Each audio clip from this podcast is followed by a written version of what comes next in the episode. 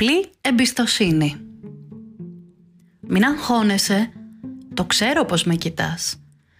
Έχεις κανένα δεκάλεπτο που δεν μιλάς καθόλου. Μου είπες πως διαβάζεις το βιβλίο σου, αλλά ξέρω πως αυτό είναι το μόνο που δεν κάνεις. Με κοιτάς. Δεν σ' αδικό.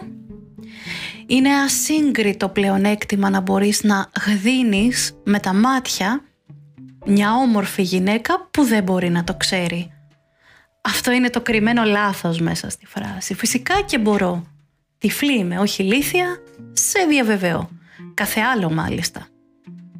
Όταν με ρώτησες αν μπορείς να πιείς το ποτό σου εδώ, δίπλα μου, ήξερα πως το κάνεις γιατί θέλεις να με κοιτάς απερίσπαστος. Και τι με νοιάζει; Αλήθεια, τι ώρα είναι η δική σου πτήση; Εγώ πετάω σε μια ώρα. Μου αρέσει να πετάω νύχτα. Υπάρχει κάτι το μυσταγωγικό στις νυχτερινές πτήσεις.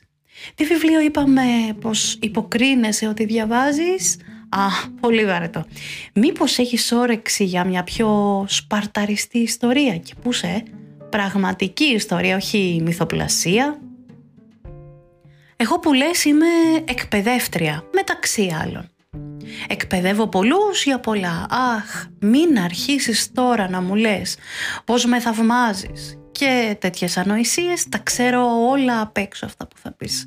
Εγώ που παρά την τυφλότητά μου και μπλα μπλα μπλα σταμάτα γιατί δεν έχω άλλο απόθεμα μαζί μου για την περίπτωσή σου. Δεν καταλαβαίνεις. Όλα στην ώρα τους. Οι βιαστικοί ζουν μίζερα. Για ό,τι έγινε φταίει η λεμαργία που έχουμε για ποσταρίσματα. Θα έπρεπε η συστολή με την οποία ζούμε τον πραγματικό μας βίο να συνοδεύει και την εικονική μας περσόνα, δεν νομίζεις; Λίγους μήνες πριν δέχτηκα ένα αίτημα φιλίας από έναν πολύ επιφανή επιχειρηματία.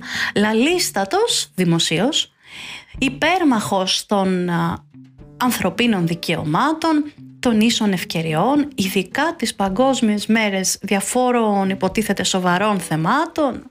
Εκεί πια έπαιζε τα ρέστα του. Μπορούσες να διαβάσεις το προφίλ του όλες τις στερεοτυπικές αυρότητες που ξοδεύουν όλοι όσοι νομίζουν πως υπερέχουν. Ενστικτοδός του συχαίνω με αυτούς τους τύπους. Κάποια μέρα είδα πως έβγαλε μια ανακοίνωση στη σελίδα του για μια θέση εργασίας δεν θα σε ζαλίσω με τις λεπτομέρειες, έχουμε και να προλάβουμε και τις πτήσεις μας. Ήταν πολύ κοντά στο εργασιακό μου αντικείμενο. Έχω μεγάλη εμπειρία στο συγκεκριμένο κομμάτι. Και στην Ελλάδα και έξω. Δεν... Έχω... Δεν ψάχνω δουλειά, έχω. Περισσότερη από όσοι προλαβαίνω.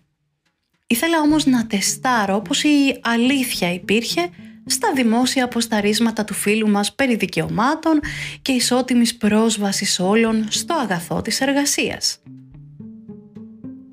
Έστειλα το βιογραφικό μου χωρίς φωτογραφία.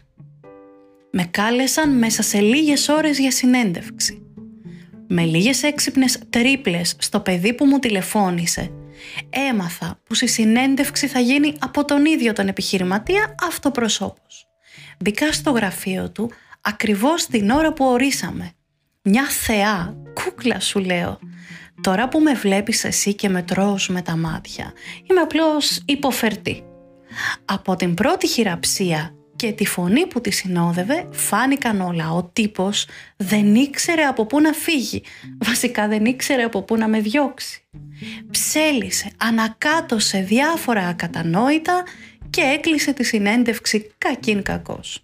Δεν τον πίεσα καθόλου. Πήρα πολύ γρήγορα αυτό που ήθελα.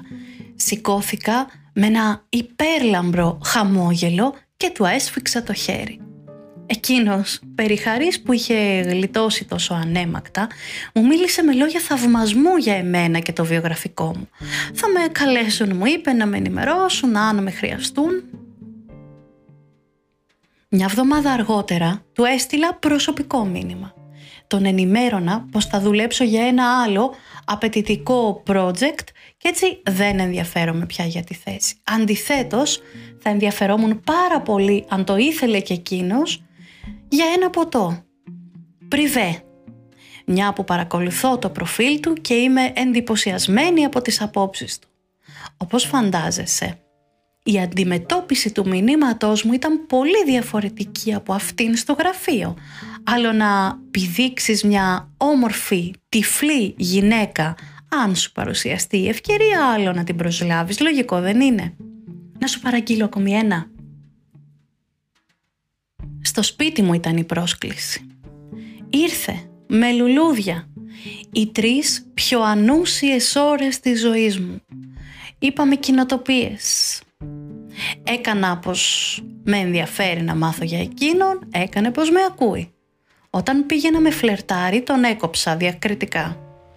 Άφησα θολές υποσχέσεις για πιθανή επόμενη συνάντηση στο κοντινό μέλλον και καληνύχτησε μάλλον απογοητευμένος από την εξέλιξη της βραδιάς.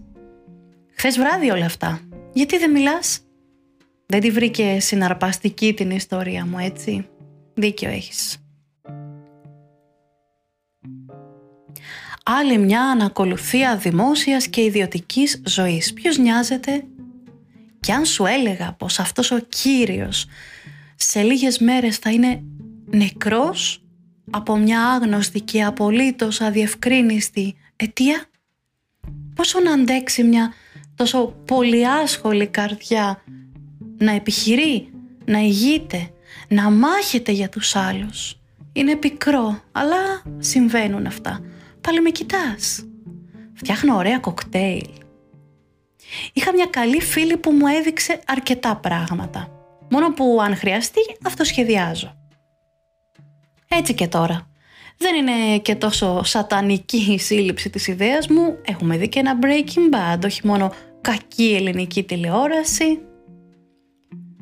Το δυσκολότερο ήταν να προμηθευθώ το συστατικό για αυτό το θανάσιμα υπέροχο κοκτέιλ. Έχω όμως ενδιαφέρουσες άκρες για πολλά πράγματα.